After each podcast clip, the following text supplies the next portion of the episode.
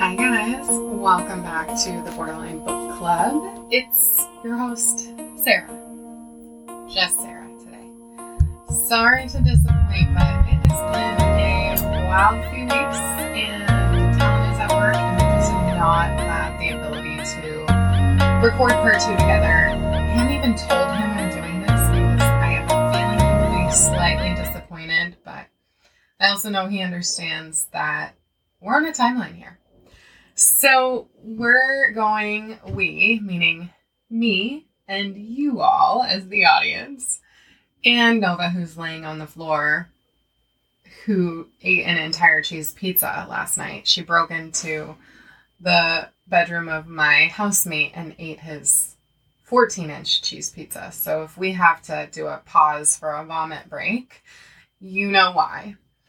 Um, but we are going to be going over part two of chapter six. And the title for this chapter was Understanding Your Situation. I'm going to do just like a really short review of the second half of this chapter.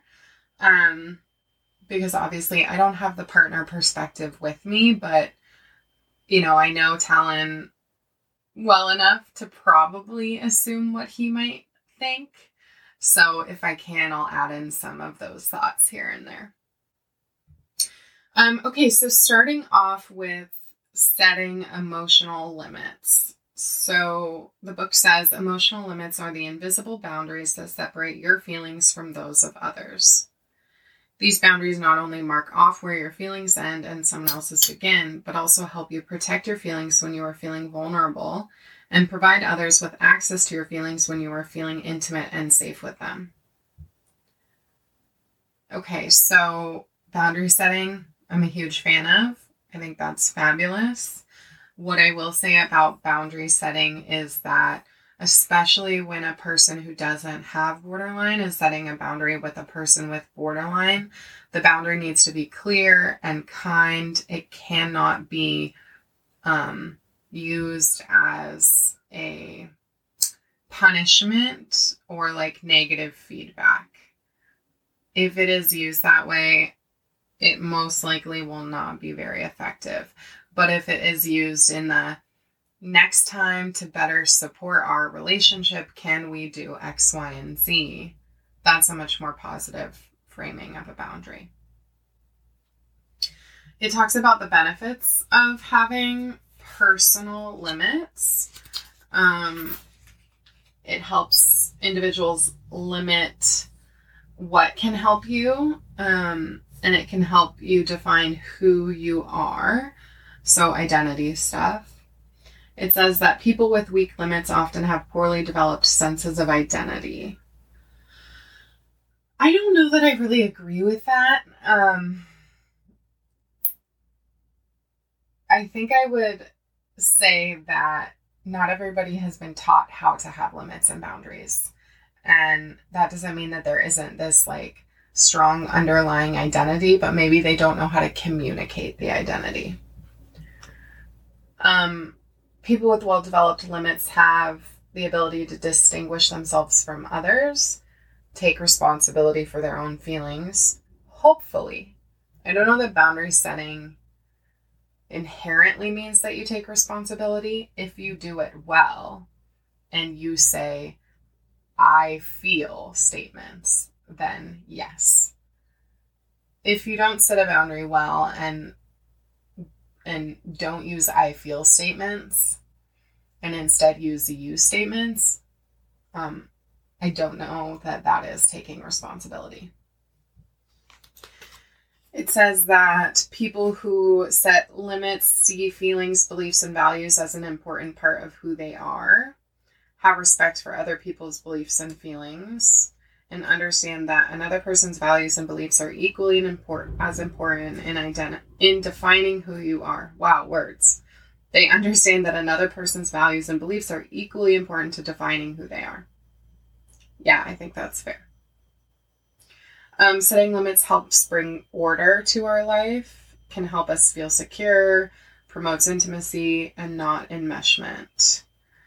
Let's do a little bit more of a reading on the enmeshment stuff because that's really interesting to me. So the idea used to be that when two people got married, they became one. Blech.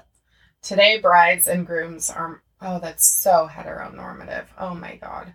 Today, brides and grooms are more likely to believe that one and one still make two. They say that this concept of one and one still making two, or just couples to have spaces in their togetherness, to stand together, yet not too near each other, and to stand apart, but not too far apart. So, enmeshment is kind of the inability to differentiate ourselves from someone else. Um, I have talked a lot about the experience of feeling very enmeshed with my mother. Um, and like it's been a really messy process to kind of disentangle that. I do think that people with borderline are at a much higher risk of enmeshment if people around them like allow them to become enmeshed. I think people with borderline, their default is going to be sometimes to try to become enmeshed because it gives us a sense of love and security and identity and all of these things that maybe we haven't felt before. Um, enmeshment is definitely like hard to repair um, because it it becomes normal, right? It it becomes where partners do things to make life easier for us, and then we struggle to do things for ourselves. Um, so while there are like emotional feelings of safety and enmeshment, I wouldn't say that it is sustainable safety. The book goes on to talk about boundary issues between borderline and non borderline people. It says different kinds of boundary violations can cause different types of problems for children when they become adults. Interesting. Okay. So, if parents or other caregivers encourage children to be dependent, as adults, those grown children may believe that they need someone else to make them whole. I have seen this pattern not necessarily within my immediate family, like my like nuclear, my parents and my sibling and I. Um because my sibling and I were very empowered to like do things that would give us our own kind of firm ground to stand on, but in my extended family, I have seen a ton of like enabling behavior in childhood that resulted in adults being unable to um, support their own life and manage their own relationships and their own struggles and their own parenting. And it's been really sad for me to watch because I know that people have the skills to be able to do things independently. But again, skills are taught, right? And so many of us with borderline who weren't taught those skills, we are essentially playing catch up and trying to teach them to ourselves at the same time as like processing the trauma that resulted in us developing these not effective behavior patterns. And I think that's something that partners sometimes forget, or family members or whoever sometimes forget. It's like, we're not trying to be challenging. Like, let me repeat that. We are not trying to make your life hard. We are simply trying to get through our life. And when getting through is the best you can do, basically staying alive, you're not forced to look at if your behavior is effective or not. You're just like, okay, I'm still alive. That is a really difficult thing for people who don't have borderline to understand. Um, the book goes on to say that children of distant or abandoning parents may have a hard time emotionally connecting to others, for sure. Love scares the crap out of me. And I was raised with two parents, one of whom was emotionally over invested in me, and one who was very distant. And love feels scary and confusing, and I feel like I'm always waiting for when it's going to go. And I get like a high when it shows up. And for me, it's been really hard to accept that healthy love doesn't have those toxic cyclical, huge up and down patterns. That healthy love may not give me the high of the crazy, crazy, crazy ups, and that that's actually good, that that's okay. That's kind of been a part of my process in healing is like recognizing that I crave the high of chaotic, enmeshed, obsessive love, but that that is not good for me. And that's not good for anybody that I'm in connection with. Like anytime I've had a love like that, it has gone up in flames. And I'm at a point where, like, I don't want those flames. Um, okay, so those are just a couple of the non borderline boundary issues that we are reading about in the book. I'm doing kind of like a high level overview of this book today, so I'm not getting into much of it. Um, but I will say that one of the, the quotes from the book is children who experience abuse also learn to deny pain and chaos or accept them as normal and proper. It's really interesting to think about families as systems, right? So, family systems theory would suggest, um, which is just a bullshit term, but basically means that in families, the the the units of the family operate as a system, like one whole piece, right? And when something hard happens, the inherent goal of any family system, without even naming it, is always to get back to its baseline or homeostasis. So, how do we process and cope through pain at the same time as trying to get, get back to normal? Like, and if there's a, a dangerous, severe, abusive situation, the only way to get back to normal is to refer to that as normal, right? And so there's this distortion in thinking patterns of like, I know it's not right, but I have to make it right in order to keep living in this environment and stay as safe as possible. Then, when you're outside of that environment someday, trying to determine what is abuse or what's not abuse and what is safe and what's not safe is like very distorted because of those childhood programming things. The book talks about defense mechanisms that we often deploy as a way of um, avoiding intimacy or um, love when we weren't raised in healthy environments.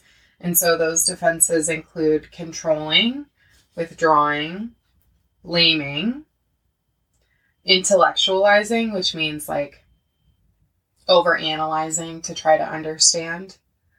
Um, perfectionism, black and white thinking, excessive concerns for one another. These are all ways to try to like avoid our feelings and avoid communication. Right? Like we don't have to talk about abuse if we believe that we are the reason that caused it. That's like over intellectualizing. I did this so this happened, cause and effect. I don't have to say that hurt me if I and if if I let myself believe that it was my fault. Um, defense mechanisms are helpful when we are in the immediate environment that doesn't feel safe or isn't safe. They are not helpful when we are removed from that environment. I think what partners forget is trying to understand the root of the behavior. So, like, instead of stop doing that, it's why are you doing that? Where does this come from? And that is a, a shift from like trying to fix to trying to work with someone to understand and then empower them to do the healing. Because partners cannot fix this for us.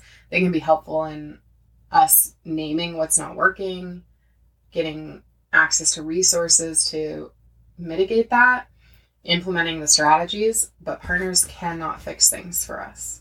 And I've had so many partners that have tried to fix, and it's like, it doesn't work. It does not work. Um, the book goes on to talk about how everybody has the right to set limits.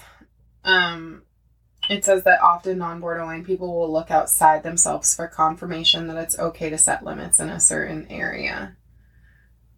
I totally agree. I think anyone who's in a relationship with, I mean, anybody, but a person with borderline definitely should have outside supports for managing just the kind of day to day of living with someone with this disorder, particularly if someone's really symptomatic.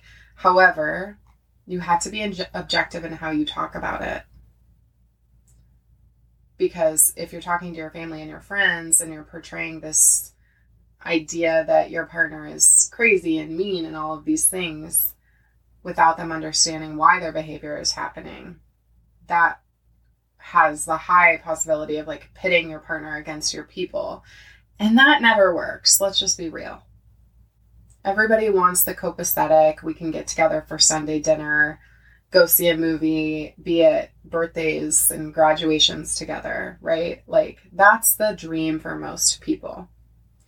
When you pit one person against a group of other people, particularly a borderline person, they are going to feel isolated, and that will be very difficult for them to repair. It's not impossible, but it will include a lot of work. So, when you're talking to your outside supporters and getting that validation and confirmation, partners need to be using objective language, asking consent. Um, I would say therapist. Go to a therapist that is going to be a person who can be beneficial as long as you make sure that that therapist doesn't have an internalized or even externalized stigma about borderline. Okay, guidelines for setting limits. They say that you should clarify your limits, um, reminding your partner that you too have the right to have your feelings and experience experiences acknowledged as real um, yes, that's totally fair. The language I would use is something like, I see that you're hurting right now, and I'm hurting too. We're both hurting. My hurt isn't any bigger than yours. I'm not trying to take up the space that you want and need. I'm just simply asking, is there space for me too? That is the way that I would go about that for partners of people with borderline. Um, Okay, asking yourself questions that can help you better understand your personal limits. What hurts? What feels good? What are you willing to give up for a relationship? What are you not willing to give up? Um, I mean, this, this is pretty standard of any relationship. Let's be real. I don't think that that's limited to people with borderline. They do say that you should calculate the costs of not having a boundary. How does not having a boundary affect you? Um, in the moment, boundary setting is hard, and so we often want to avoid it.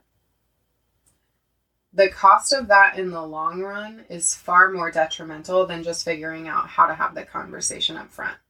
And I'm really seeing this play out in some of my friends' lives right now, and even in my own life. It's like I ignored that I needed to set this boundary early on, and now the problem is 10 times bigger and really muddy. And it's not fair to the person that you need to behave differently if you don't tell them that. Right? That's confusing that to them to be like, "But we've been doing this thing for 3 years, so now you're asking me to do it differently." I don't know how to do that. This is where that personal accountability and responsibility that Talon talks about so often comes in.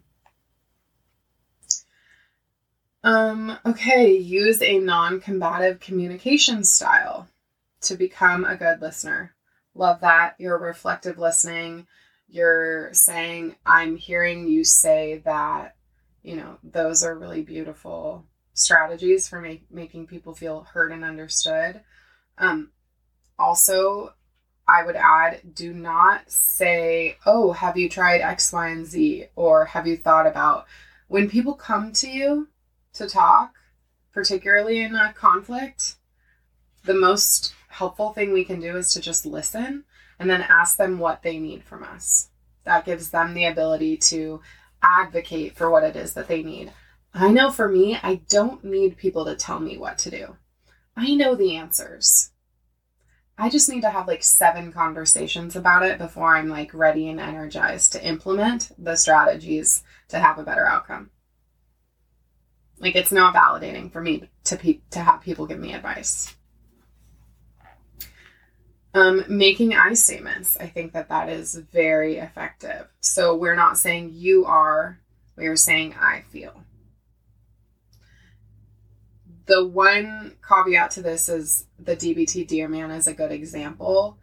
when you have strong distress as a result of someone else's actions, you can say, I have seen you do X, Y, and Z. When this happens, I feel.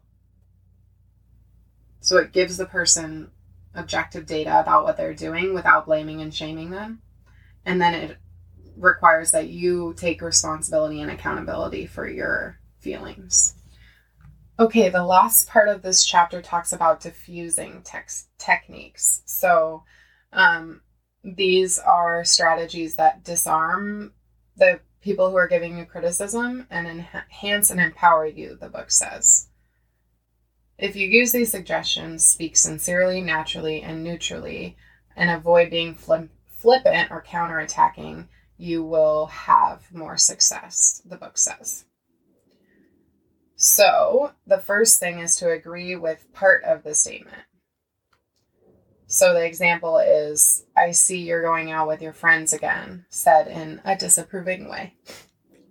Your response would be, Yes, I am going out. They say, When I was your age, I would never have gone out on a date looking like that. The response would be, No, you probably wouldn't have they would say, I can't believe you won't let me go out with my friends just because you found some pot in my room. Oh, God. if you weren't my mother, my life would be so much better. The response is true. I'm not going to let you go out with your friends because you've been smoking pot. So, not like leading into the critical statements and just giving the facts by agreeing with whatever part of the statement is true. Um, the next concept in diffusing is agree with the possibility that your critic could be right. So, criticism, I had an affair, big deal. Response. Some people might not think it was a big deal if their husband had an affair, but I am not one of those people. Another example. How can you even suggest not inviting mom to the party? She acts a little strange sometimes, but she's still your mother. Response Yes, she is still my mother, and some people would invite all of their relatives no matter how they act. But I believe that mom has a choice about how she wants to behave, and if she is going to choose to behave or say outrageous things, I don't feel comfortable inviting her. I maybe would have left the term outrageous out um, because that has some criticism back, but we can kind of see that like what they're saying is if there is any part you can agree with, agree with it. When we come in um, counterattacking, that isn't very effective. I love this last one. Use gentle humor when appropriate. So the example is I can't believe you forgot to buy charcoal. How are we going to grill the fish? Oh my god, this answer. Well, we've always been meaning to try sushi. Um it's the laugh about it or cry about it stuff, right? Like like when you're giving feedback to a person with borderline or any person, ask yourself, is this worth it? Like, is this the hill I'm gonna die on forgetting to buy charcoal to grill the fish? Not the hill I'm gonna die on, right? And we have to take those things into consideration when we're setting our boundaries. Like, is this a non negotiable? Does this really matter? What are the consequences of this? How severe are they? Don't sweat the small things. I think that's good advice here. All right, y'all. So next week, Lori is going to be back for chapter seven, where they will talk about how to effectively assert your needs with the borderline person in your life with confidence and clarity.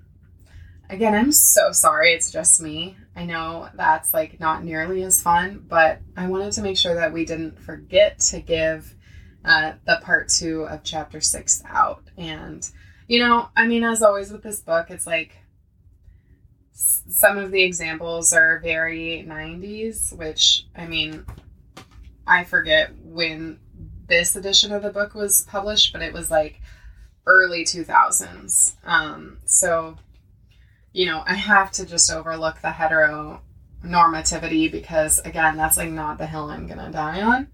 Um, some of the examples they give are great. Um, I think all of the strategies they give are really good, but I don't think that they give enough uh, person centered examples and responses specific to borderline. And so, like, if I was a partner or a person with borderline who is partnered, I would listen to this podcast together and talk, like, pause and talk during it or talk after about, like, this was interesting to me. I learned this. How can we use this in our relationship? Right? Like taking this data and applying it and using it in a way that works for you guys and is agreed upon beforehand. That will help you avoid any like unexpected conflict in the future. Thanks for listening, guys, and enjoy Lori's episode next week of the BPD Book Club. Hi, friends. Thank you so much for listening to this episode of the Bold, Beautiful Borderline podcast. Lori and I are so grateful that you're here with us on this journey, and we can't wait to dive into more topics in the future with you, all about borderline, and even have some more fun and exciting guests to join us on the podcast. If you really enjoyed this episode, we would love if you would rate, review, and subscribe to the podcast wherever you listen. We would also love to see you interact with us on social media and on our Patreon page. The links to that are included in the show notes, so check us out there. We would be incredibly honored to get to know you all as you get to know us and our recovery stories. We love you, and we'll see you next time.